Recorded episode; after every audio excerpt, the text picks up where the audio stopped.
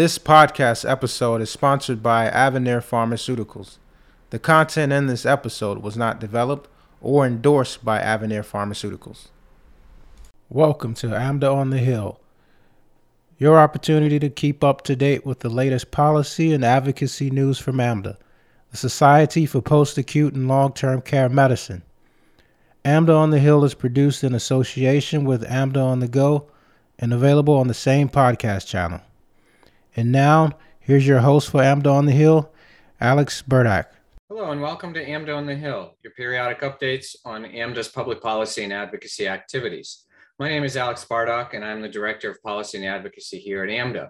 And as usual, just wanted to update you on what's been going on over the last month or so. And I wanted to start with a memorandum that was issued on April 7th by CMS that has garnered a lot of questions. So I will update you where we are. So on April 7th, CMS issued a memo that ended some of the 1135 waivers that had been in place since March of 2020. Even though the public health emergency is still in effect and it is actually extended until mid-July and is likely to be extended until the end of the year, CMS has the authority to end some of the waivers that were put in place at the beginning of the pandemic or at the beginning of the public health emergency. In the April 7th memo that I've already mentioned, they did indeed end some of those waivers. Some of them ended as of May 7th and others will end later next month. So what did they end on May 7th? There were a bunch of them. Physician delegation of tasks, such as nurse practitioners being able to perform initial visits. You could do that under 1135 during the public health emergency under this waiver. You will no longer be able to do that. It goes back to sort of the original regulatory scheme where a physician has to complete an initial visit. And of course, as always, must be under supervision of a physician. So some of those things were in there.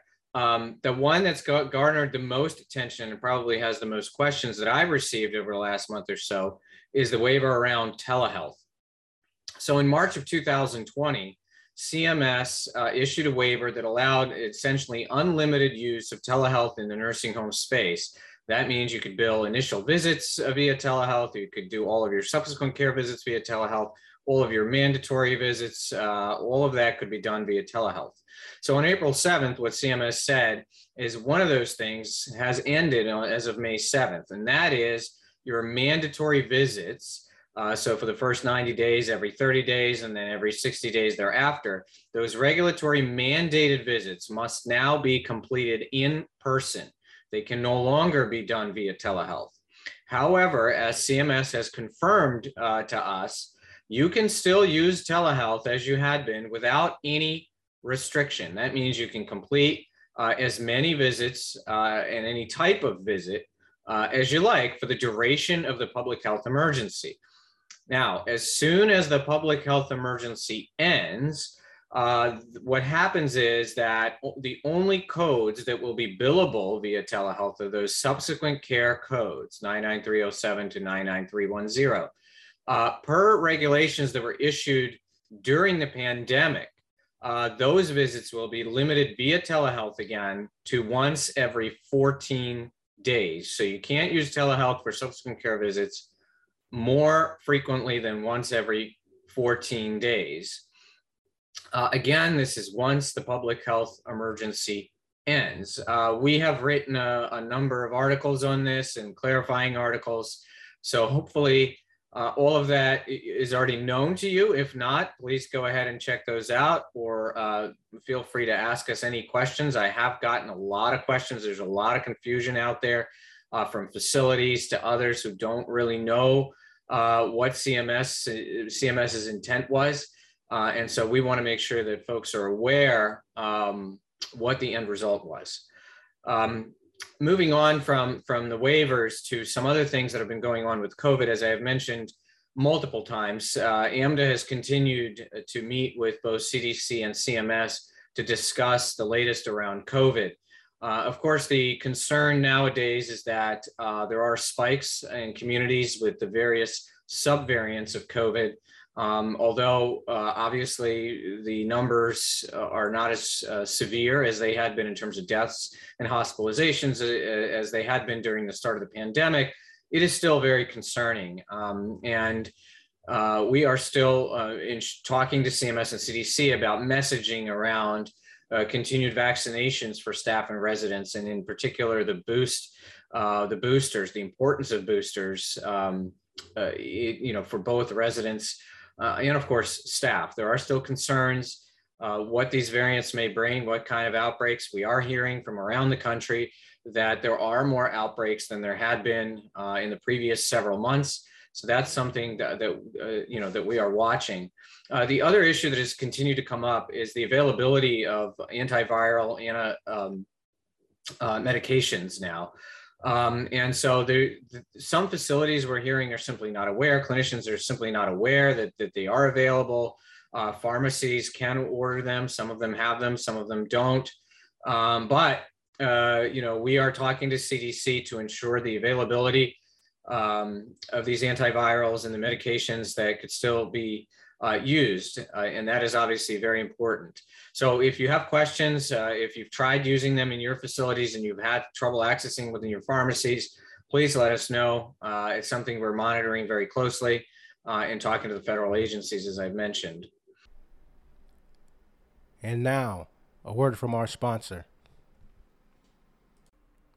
Your residents who have a neurologic condition or brain injury may not be crying because of their depression. It may be pseudo-bulbar effect.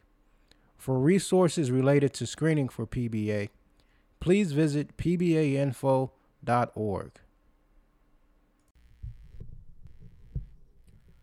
And now back to our podcast.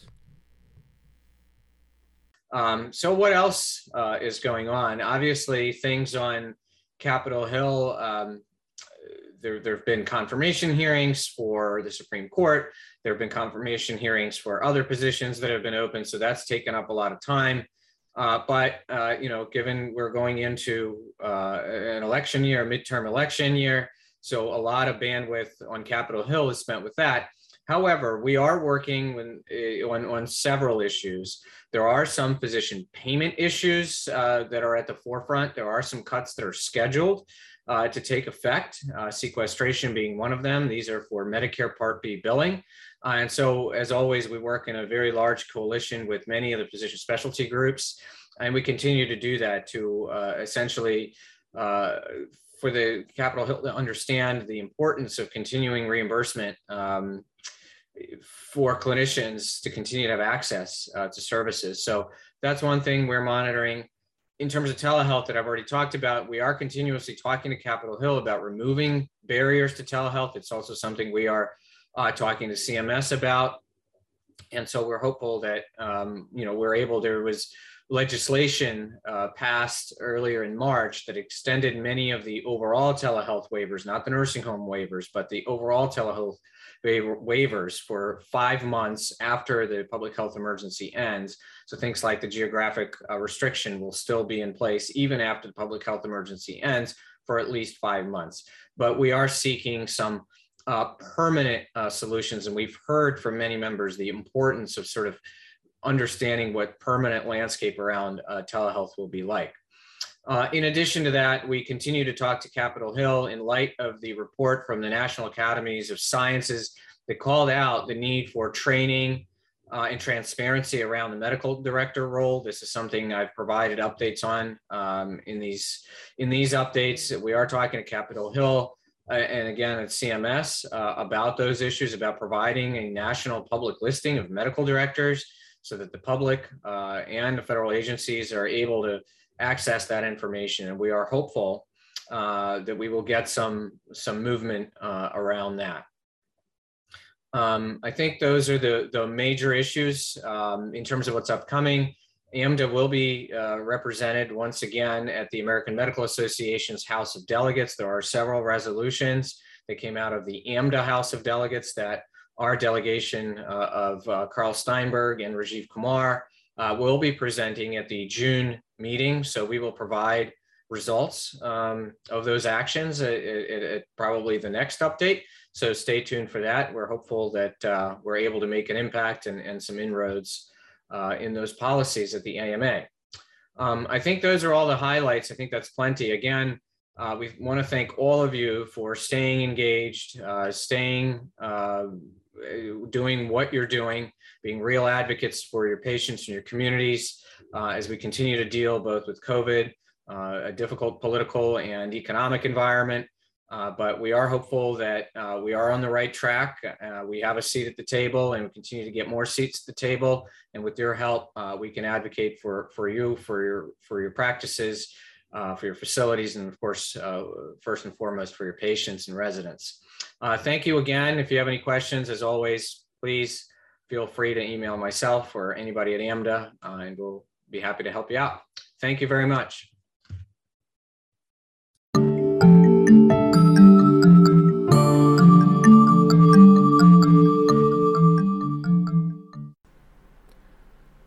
This podcast episode is sponsored by Avenir Pharmaceuticals. The content in this episode was not developed or endorsed by Avenir Pharmaceuticals.